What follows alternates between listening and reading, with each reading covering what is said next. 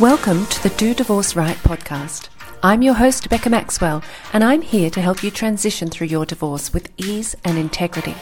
To not only survive the challenges of your divorce, but to thrive as you come out the other side of it with a much better life than you ever hoped possible.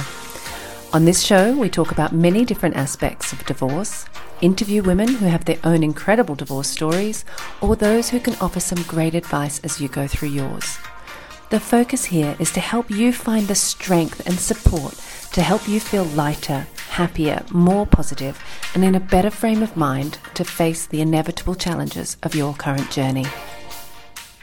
At the time of recording this podcast, we are headed into one of the biggest holiday seasons, right? We're going into Christmas. It's early December now.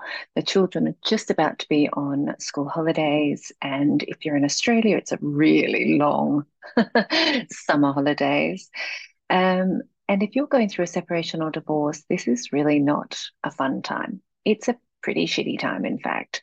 Um, even if you've already navigated and agreed and decided when the children are going to be in which home, um, and even if you're feeling pretty good about it at the moment, there will be times over that period where you struggle because you know not only are you rediscovering what it's like to be on your own when the children are not with you you're also trying to figure out what solo parenting is like. And solo parenting is challenging. Like parenting at the best of the times is challenging, but when you're doing it on your own and you've got the stresses of the idea that Christmas should be special and joyful, or holidays are supposed to be exciting and wonderful, it's a lot of pressure.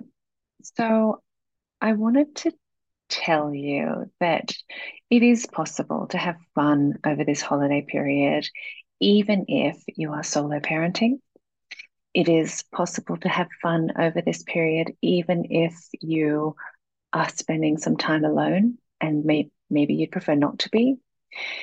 And I, uh, you know, you know, I want to share with you too that you don't need permission to have fun.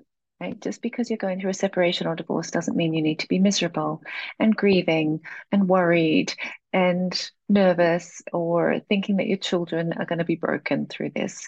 It's okay. You don't need permission to have fun. But if you'd like some, you can have mine. Take my permission. Go and have some fun. Um, when it comes to the parenting stuff, as a solo parent, look, I don't want to give you that permission to go and have fun and then actually create some pressure around it. I'm giving you permission to have fun now. Make sure you go and have fun. And, you know, on top of all of the things you just have to get done, give yourself the pressure of coming up with ideas as well. No, obviously, I want this to be as simple and easy as possible for you. Uh, I want you to think about reclaiming the fun parent status.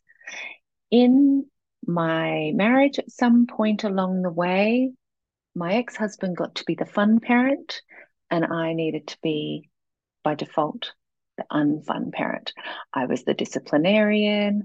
I was the, um, you know, the sugar Nazi. I was the, the the one that was putting all the rules in place and telling them they couldn't have or must not, whatever else. And I become the unfun person then. So when you no longer share parenting, parenting responsibility, you have the opportunity to be the guiding light who helps them make good choices, but you also get to be the fun parent.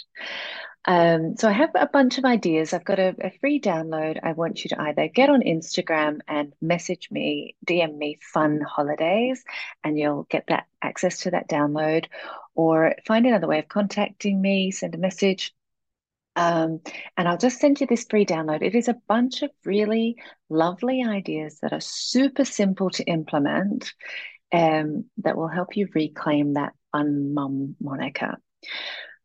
It's a funny word, isn't it, Monica? Anyway, um, so I'll give you a couple of examples. One of the traditions that I've now built into our family is that every holiday not just Christmas holidays, not just summer holidays, but every holiday period that they have time without school is when they can choose a holiday cereal. Right. So we've got this silly tradition in place. any holiday period, the children know that we can go to the supermarket and they can buy themselves a box of whatever sugary stuff makes my skin crawl. they can buy a gigantic box of it because it's holiday cereal. It's fun time. And I don't judge them. I don't worry about it because I know that throughout the year they're eating fairly well most of the time. So, holiday cereal, super simple way of becoming, you know, a bit more fun. Um, another thing that we did recently that was again pretty fun, we were looking forward to a weekend with my mother and my aunt. We were going to be spending this weekend together, and, and to give them an extra thing to look forward to, I said, Well, on one of those days, we're going to have an ice cream breakfast. The children are like, What? Again, this is another sugary solution. They're not all sugary solutions, but um, it allowed us to prepare. The children got to think through, Well, what do we need at, at a big fancy ice cream breakfast. Like, what does that look like? We need whipped cream, we need fresh fruit, we need waffles. Um, you know, chocolate chip waffles was what they chose in the end. We had some ice cream, obviously, we had some sprinkles, and the children were able to spend a few days looking forward to it. They were able to make their choices and decide, well, are we also going to have like ham and cheese and croissants, or is it just going to be sweets? Probably just sweets this time. and then they were able to get excited about it. Um, they laid out all the options. We prepared the waffles and, you know, got it all ready. It became instead of just a normal morning of, you know, eating some muesli and yogurt and just getting on with our day, it became something they could really, really look forward to, something they could take photos of, something they could tell their friends about. And it's a memory now that they have of this fun holiday period with my mum and my aunt. It really anchors that memory for them around something fun that we did that was so freaking simple. So take that, borrow that, please go ahead. um, but uh, anyway, in this download, I've got a bunch of a bunch of ideas like that. Um, just really super simple things that you can implement to make sure you're creating memories with your kids, despite it being one of the first where you're not together as a family. You get to rewrite the rules now. You get to decide, right? While they're at their dad's house, excuse me, while they're at their other home, what goes on at that home stays at that home. You know, different home, different rules. But in your home, you get to decide I'm going to be fun, or I'm going to create memories here that the children get to look back on and think that wasn't the awful experience we thought it was going to be. You know, our first Christmas not with mum and dad together was actually really great fun. We had dad fun at dad's house and we had fun at mum's house. Um, the other thing about having fun over the holidays is I get that it's really challenging to balance. I've got work, I have multiple jobs. I'm always, pretty much always working, working on different things. And, um, you know, my children have now got eight weeks of school holiday. That's a huge amount of time to be full time parenting and full time working, or mostly full time working. So I've created some tools and like some strategies to make sure that we can have some fun through that as well. One of my favorite ideas is something my family and I have been doing for a while now. It's called School Holiday Bingo. So in the download, I'll give you a link to um, Canva to use my specific template with all of my ideas, but then you can swap them out with your own, or you can just do it on a piece of paper. Like it just doesn't need to be a big deal.